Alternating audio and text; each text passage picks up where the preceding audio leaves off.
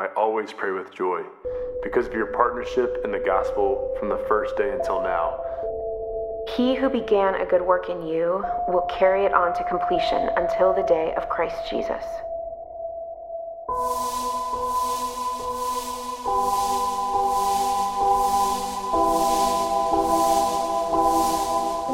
For to me, to live is Christ, and to die is gain. Whatever happens, conduct yourselves in a manner worthy of the gospel of Christ. In your relationships with one another, have the same mindset as Christ Jesus. Whatever is true, whatever is noble, whatever is right, whatever is pure, whatever is lovely, whatever is admirable if anything is excellent or praiseworthy, think about such things. Whatever you have learned or received or heard from me or seen in me, put into practice, and the God of peace will be with you.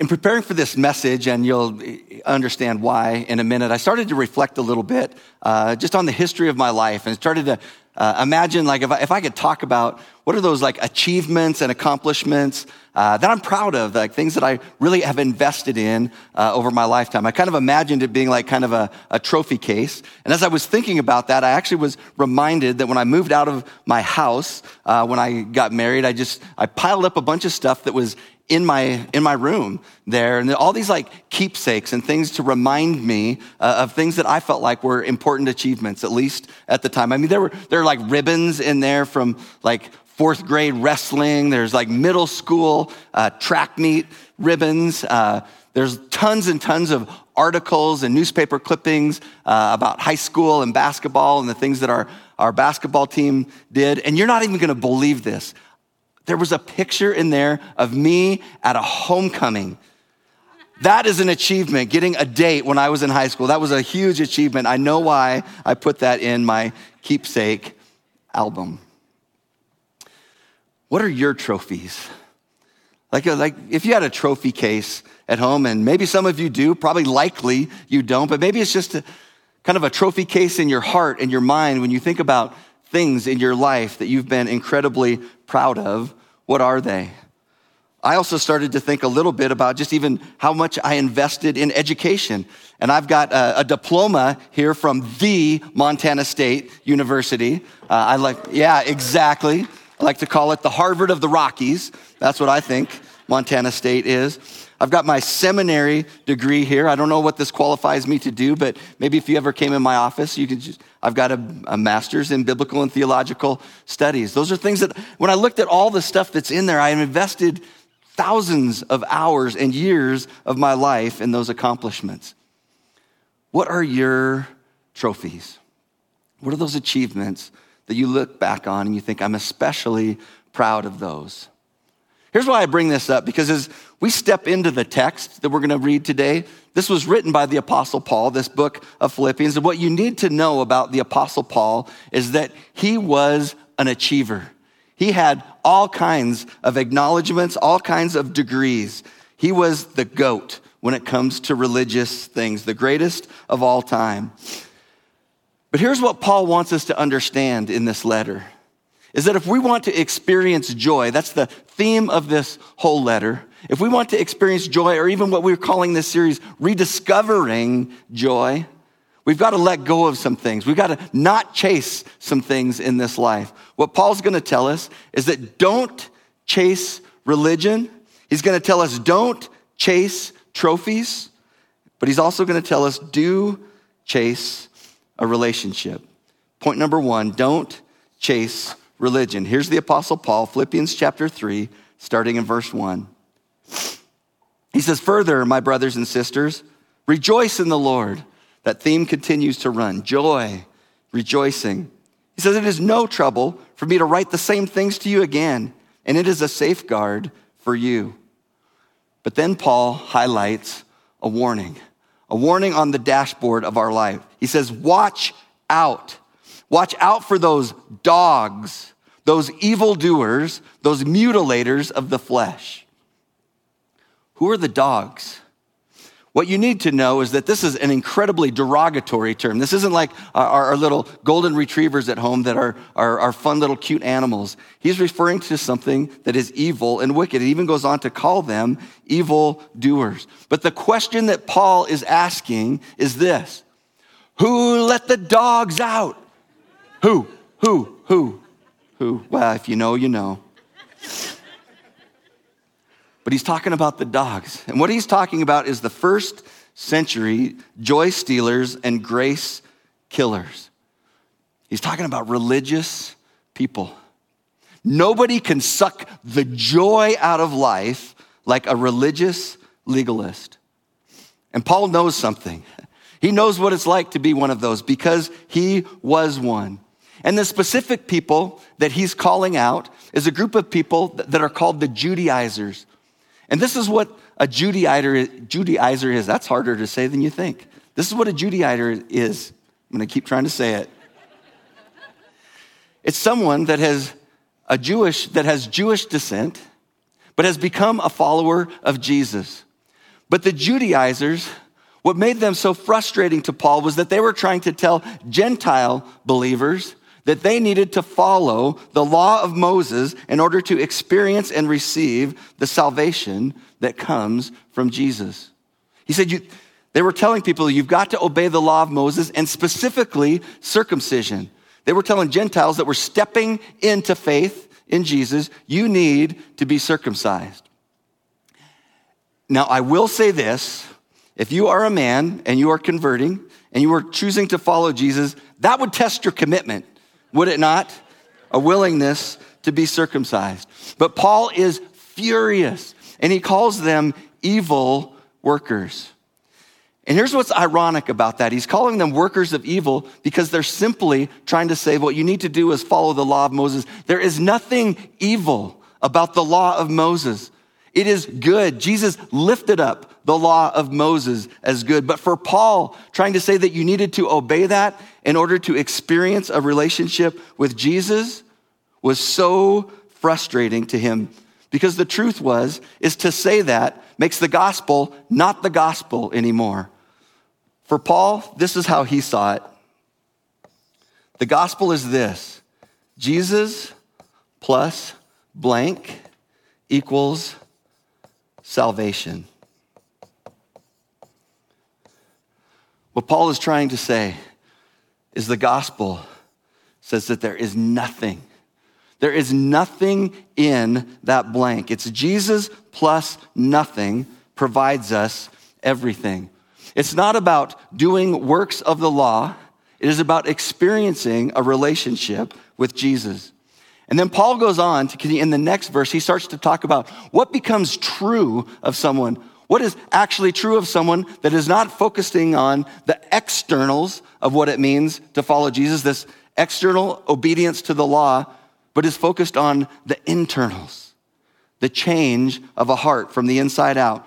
So Paul says it this way as he continues in three. He says, For it is we, followers of Jesus, it is we who are the circumcision we who serve God by his Spirit, who boast in Christ Jesus, and who put no confidence in the flesh. Three things that Paul's saying there. He's saying that we are the circumcision. And when Paul says this, he's not talking about circumcision done by the hands of men on our flesh. He's talking about circumcision of our heart. Our heart is changed as a result of coming into faith in Jesus. But he's also saying that we worship God, we serve God by his spirit. It's not about the things that we do, it's about the indwelling spirit.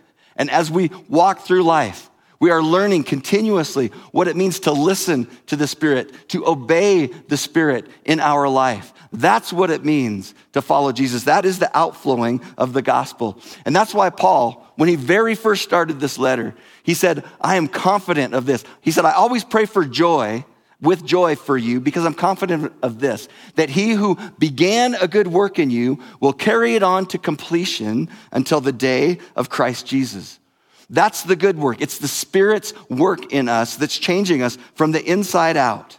And I'm so excited in our next series, we're going to spend several weeks talking about just that. How does the Spirit actually walk us into close relationship with Jesus. And then Paul ends with this.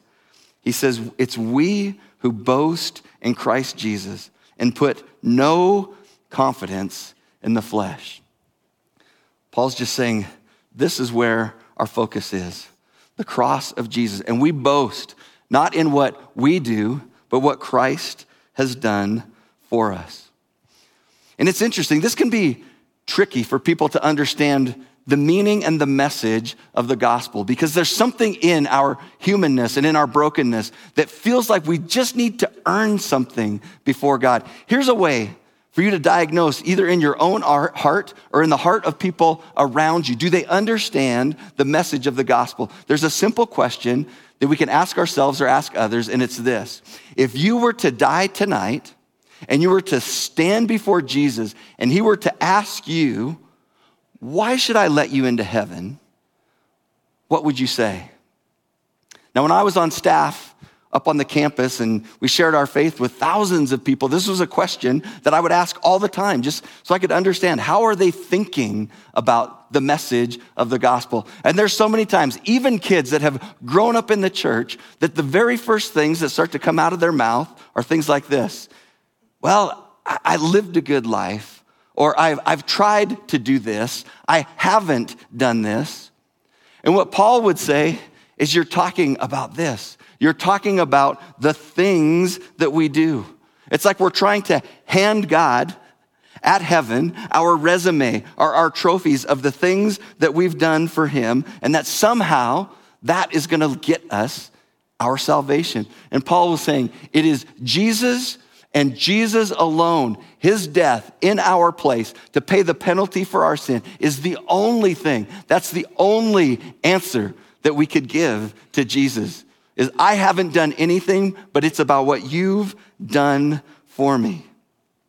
But if there was anyone, if there was anyone that had a long list of stuff right here, it was the Apostle Paul. Like I said, he was the goat. He had the most amazing religious resume that you could even imagine. But Paul, even with all those things on the wall, said, Don't chase trophies. Here's what Paul says He says, Don't put confidence in the flesh. But then he starts to continues in verse 4. He said, Though I myself have reasons for such confidence, if someone else thinks they have reasons to put confidence in the flesh, I have more. I was circumcised on the eighth day of the people of Israel, of the tribe of Benjamin, a Hebrew of Hebrews.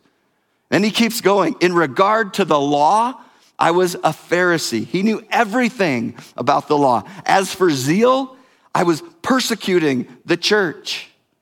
As for righteousness, based on the law, I was faultless. Paul is just saying, want to talk trophies?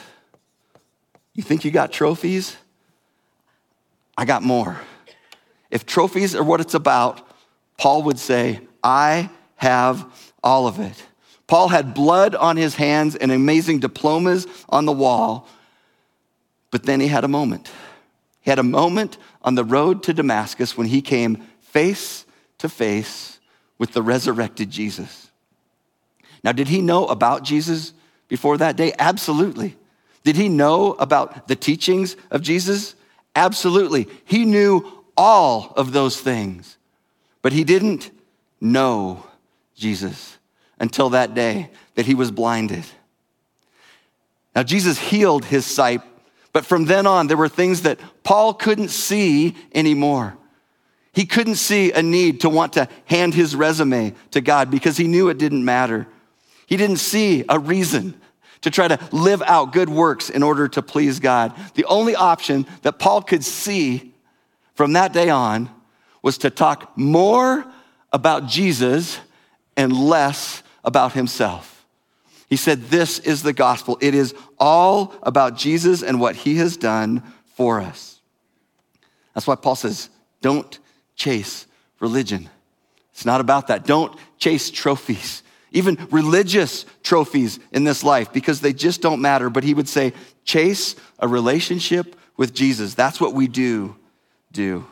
Chase him because Jesus changes everything.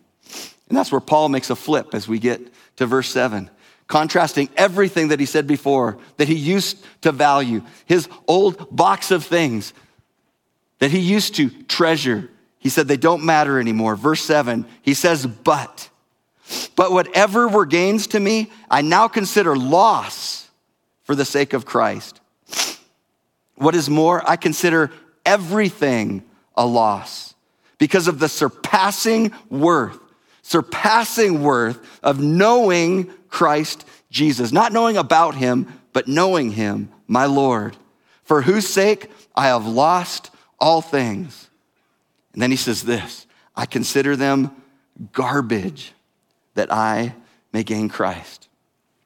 Paul is just saying his, if he was an accountant, he's saying his accounting sheet was turned upside down. All the things that he used to put in the plus column, he says, Now those are in the loss column. I consider them garbage. And the only thing that's in the plus column for me at this point in my life is knowing Jesus, knowing the resurrected Jesus. Paul calls everything else garbage.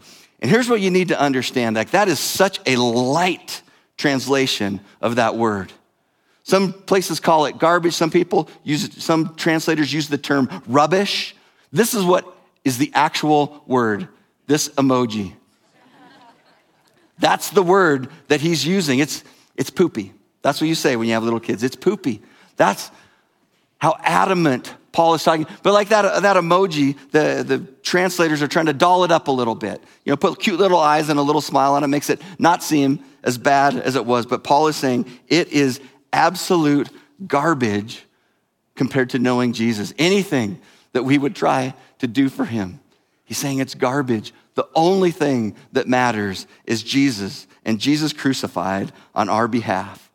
And what Paul wants us to know is that if we want to experience joy in this life, if we want to rediscover joy, it is all about knowing Jesus. Not knowing about him, but truly knowing him, experiencing him in a relational sense.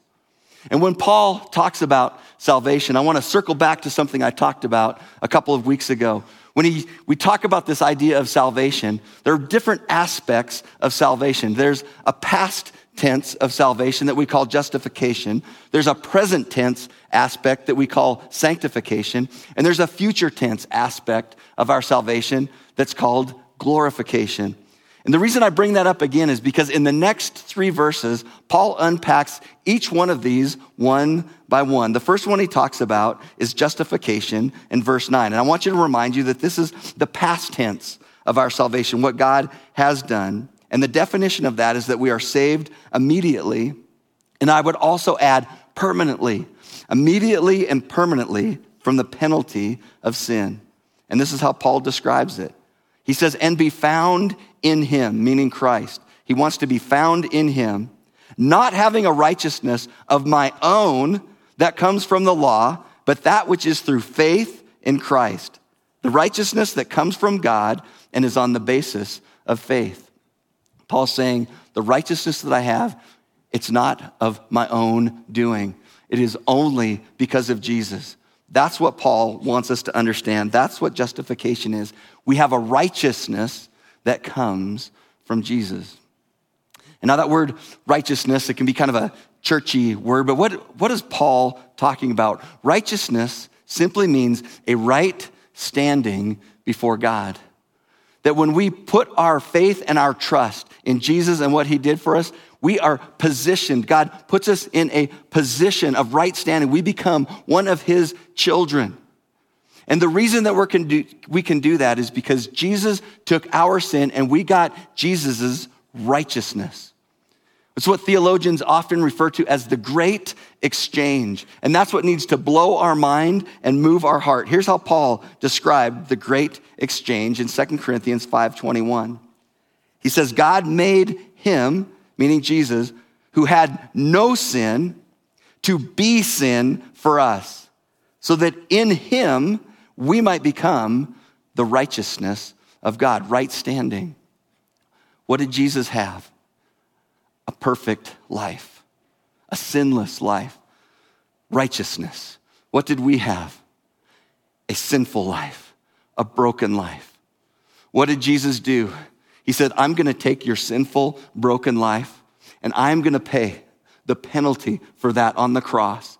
And here's what I'm going to give to you in exchange you are going to have my righteousness, the great exchange. He takes our sin, we get his righteousness, and we move into what the Bible calls a union with Christ. We are united with him, which this needs to blow your mind. What union with Christ means is that everything that was true of Christ is now true of us because of our union with him. That means when God looks at you, at our sinful, broken life, is that what he sees? No, he sees your life covered in the blood of his son, having paid the penalty for your sin. That needs to blow our mind and move our heart. The great exchange. And here's how Paul would describe it. If we are about religion, if we're about these things, then our faith becomes about do. What do I need to do? But that's not the message of the gospel. Do is not how you spell the gospel. This is how you spell the gospel. It's done. It's not about what we do, it's about what Christ has done for us. That's the difference between religion and Christianity, relationship with Jesus. It's about trusting in what he's done, not in what we do.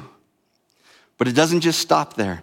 It doesn't just stop with the great exchange because our life continues to transform in the present tense. And that's when Paul starts to talk about sanctification. And the definition of sanctification is that we are progressively, we are saved progressively from the power and the practice of sin. Knowing Christ changes us. And this is how Paul describes it. He says, I want to know Christ. Yes, to know the power of his resurrection and participation in his sufferings, becoming like him in his death. Back at the beginning, again, when Paul talks about this good work that he wants to do in our life, that good work is sanctification, that he's going to continue to carry on as we continue to live more and more separate from sin in our life, becoming more and more like Jesus, doing the things that he wants us to do, not doing the things that he doesn't want us to do. But that flows out of our relationship with him, our knowledge of him. We don't do that to earn anything before him, it is given to us, and our lives change. We live more moral lives, we live more sacrificial lives. We are more willing to suffer for the sake of others because that's who Jesus was. And God continues to do that all throughout our life until ultimately we get to that place of glorification, which is the future, the culmination of our salvation, where we are saved ultimately from the presence of sin. The ultimate result. And here's how Paul describes it. Verse 11, and so somehow attaining to the resurrection from the dead. There will be one day that we are with him forever, completely separated from sin for all of eternity. All that to say, as Paul is trying to help them understand what brings joy in this life, it's focusing on and experiencing all of those things justification, sanctification, glorification, glorying in the fact of what Jesus has done for us. Not because of what we've done, but He did it for us. And being confident of the fact that God is continuing to change us. And being just knowing for certain that we are going to spend eternity with Him. Spending time knowing Jesus in that way is what brings joy to this life. And that's what Paul wants us to know. Everything is simply about that. Everything else is garbage. He said, There's nothing to give your life to more than that, knowing Jesus. And this is exactly what Jesus taught as well. This is just a reflection of the teaching of Jesus. This is what Jesus said, John 17, 3. He says, Now this is eternal life, that they may know you. Not know about you, but that would know you, the only true God, and Jesus Christ, whom you have sent. It's about knowing him. But here's the reason that Paul is giving us such a warning about religion and religiosity and trying to hand a resume to Jesus because there's something in us, friends. There's something in us that wants to earn something before God. And there are so many people, so many religious people, that that's exactly what they're doing. And I want to read something to you that every time I read this, this is just one of the most sobering teachings of Jesus, in my opinion. Because he's saying there are many people out there who just don't get it. They think that this is what it's all about, and they completely miss knowing Jesus. Here's what Jesus described in Matthew chapter 7 in the Sermon on the Mount. He says, Not everyone who says to me, Lord, Lord, will enter the kingdom of heaven, but only the one who does the will of my Father in heaven. Many, many, many will say to me on that day, Lord, Lord, did we not prophesy in your name? And in your name drive out demons? And in your name perform many miracles? Jesus says, Then I will tell them plainly, I never knew you. I never knew you. Away from me, you evildoers. There's going to be many that think what it's about is handing a resume to Jesus. And Jesus will say, I never knew you. And let's just be honest, I, I read what he's talking about there. That seems like a pretty, a pretty good resume. Does it not? If you want to be religious? Here's why this is so sobering to me. I think religious people have the most difficult time seeing their own religiosity. We imagine that all the things that we're doing, we're doing for all the right reasons, but sometimes it's just about us and it's not about Jesus. Religious people have a hard time seeing religion in themselves. This leads me to try to think about how do we go after what we want to be as a church? We want to lead people to become all in followers of Jesus. So, what do we do? What is the most important thing for us to do as a church? Is it to try to help people know who Jesus is and what he's done for them? Or is it to try to get them to live moral lives? Here's what I believe to be true. I hear what comes out of the mouths of people, and I think some people think like, like this is the most important thing. It's about morality. But I think Paul would tell us it's all about helping people understand who Jesus is and what he's done for them. When I was on staff on the campus, I would speak at conferences every once in a while. There was one time in the middle of a conference, a young man came to me and he said, I've got some questions. It's not unusual for people to do that, but he said, I've got some questions. Could we sit down in between the sessions? And I said, gladly, absolutely. And he had lots of questions about faith.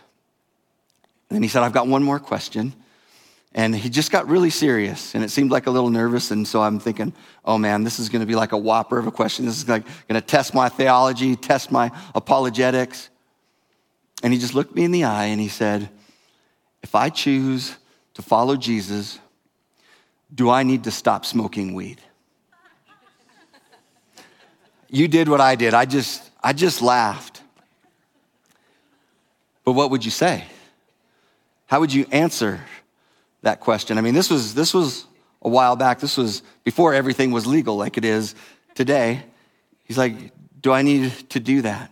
How would you answer? I'll tell you how I answered because I believe it's how Paul would answer. I just said, Follow Jesus, make him the king, make him the trophy of your life.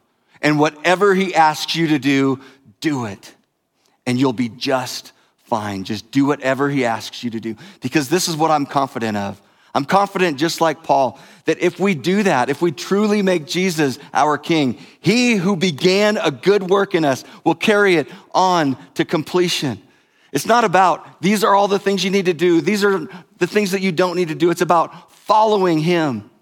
But here's the deal when we truly do that, it's gonna affect the things that we do. Our life is gonna be radically different. It's gonna look more like Jesus. So it's not like we don't care what people do, but we care more about who they do it for. It is about helping people come to know Jesus. Is Jesus your trophy? Is Jesus the only trophy in your life? That's what Paul is exhorting us to. If you want to have joy, it's about knowing Him, it's about making Him and Him alone the trophy in our life. When you walked in, you probably saw that there was a card. I want you to just grab that. because I want you to, I'm going to give you an assignment with this later, but I want to tell you why that is sitting on your chair. I want to tell you a story, and this is a true story. Happened a couple of weeks ago. One of our student interns, his name's Trey, that works with our, our high school and middle school students here at Journey. He was just starting his first day of classes at MSU. He was in an upper division sociology class. The class was called Society and the Individual. He walks in day one. The professor hands every one of the students in there 20 index cards. And he says, Here's your assignment. I want you to write on those index cards everything that you value, things that you would even be willing to die for. So that was their assignment. They filled out their 20 cards. And the first thing that they had, had them do is he stuck a garbage can in the middle of the room. And he said, Now I want you to take 10 of those cards and I want you to throw them in the garbage. Pick your top 10. And then here was the continuing assignment. As they gathered in a circle around the garbage can, one by one, they would go around and they would throw other things into the garbage can things that they would not die for, until every one of them ended with just one card. So Trey's sitting there, and then the professor says, Here's what I'm going to have you do. Every one of you needs to throw that card in the garbage because whatever's on your card, that is garbage. And so Trey said they started a few people to the left of him, so he just got to watch everyone go around the room, and they all shared what was on their card, and then they crumpled it up and they threw it in the garbage. He said he watched people around there throw cards that said family on it. And the professor would say, That's garbage. They had ones that said friends. The professor said, That's garbage. He said there were other people in that circle that had a card that said faith on it, and they crumpled it and threw it away. And the teacher said, That's absolutely garbage. One guy threw away a card that said, My PR at the gym. He must have been really swole. But as it went around, Trey was just looking at his card and he just thought, I can't throw this away. I can't throw this away. And he felt like he just needed to tell his professor, I can't do this. So it got to him, and if, if you know Trey at all, he is just like the most humble, gentle, non confrontational person there is on the planet. But as it got to him, he started to get nervous because he just said, I'm not going to throw away my card. And when it got to him, he looked at his professor and he said, I can't do it. I'm not going to throw away my card. The professor powers up and says, You will throw away the card, or I will fail you in this class. And so Trey's just, like I said, non confrontational, and he's, he said, I was just nervous and I was shaking. My hand was holding my card and it was shaking. And I'm just thinking about all the things like if I don't, if I don't take this class, what other class am I going to take? And how am I going to graduate? There's all these things that are running through his mind. And like, should I just throw the stupid card away? And he said, no. And he looked at his professor and he said, I'm not going to throw it away. And the professor looked at him and said, Good job. And then he looked at everybody else and he said, Why would you throw away the one thing that matters to you? Trey, good job. Lots of people, Trey didn't ever share to anyone what was on his card, but a lot of students came up afterwards and just said, What is on your card that you wouldn't throw away? This is Trey's actual card. I'm so stinking proud of Trey. For one, I want to be like Trey when I grow up. That's for one thing. Trey got it. He got it. It doesn't matter. Jesus is the only trophy that matters. He under, Trey understood the message of Paul. I think if, if Paul was watching, he would be clapping as well. He's like, Trey, you get it. Here's the question that I have Do I get it? Do you get it? What's your trophy? If you had all these things that you're giving your life to, maybe trophies that you're chasing in this life, would Jesus be the one trophy that you'd be unwilling to throw away? Because when we truly know him, we would all do what Trey did because he is our only trophy. Do you know him that way? here's my assignment for you. I want you to take that card and I want you to just evaluate, just look across the landscape of your life. Just be gut level honest with yourself. You don't need to lie to yourself. You're the only one that's going to do this. What really matters to you? Is Jesus my trophy? Or are there other things? Are there other trophies in my trophy case that I tend to look to, that I tend to grab a hold of, that I tend to want to achieve toward other than Jesus? Is Jesus your only trophy? And then I want you to ask this question Do I know him? Do I know him the way that Paul is talking about knowing, the way that Jesus talks about knowing? Do I know that I know that I know him in a transforming way? Not know about him, do I know him personally? Because if not, it is so simple to put your faith and your trust in what he did for us, what he has done, not what we do, but what he has done. And here's why what I want to do. There might be people here today like, I don't know. I don't know if I know him like that. I want to give you an opportunity to bow your knee and to make him your king and to put your trust and your hope in him and him alone and to make him your trophy. There's not anything magical about what I'm going to do. All I'm going to do is just pray. And if that prayer expresses the desire of your heart to surrender your life to him and put your trust in him, do it today. Don't wait. Make Jesus your trophy today. Let's pray. Jesus, we acknowledge that there is nothing in this world that matters more than you. There are so many things, Jesus, that we can chase in this world, but they all become shadows in the light of you. Jesus, we say thank you today for what you've done for us. Not what we do for you, but what you've done for us. Jesus, we want to put our faith and our trust in you. Today, Jesus, I make you the king. Today, I bow my knee to you and you alone. Today, Jesus, I make you, you my trophy. Thank you, Jesus, that as I humble my heart before you, that you justify me. You make me righteous before you. You give me your righteousness and you took my sin. And Jesus, I just want to say thank you today that you did that for me. My life belongs to you. And all God's people said, Amen.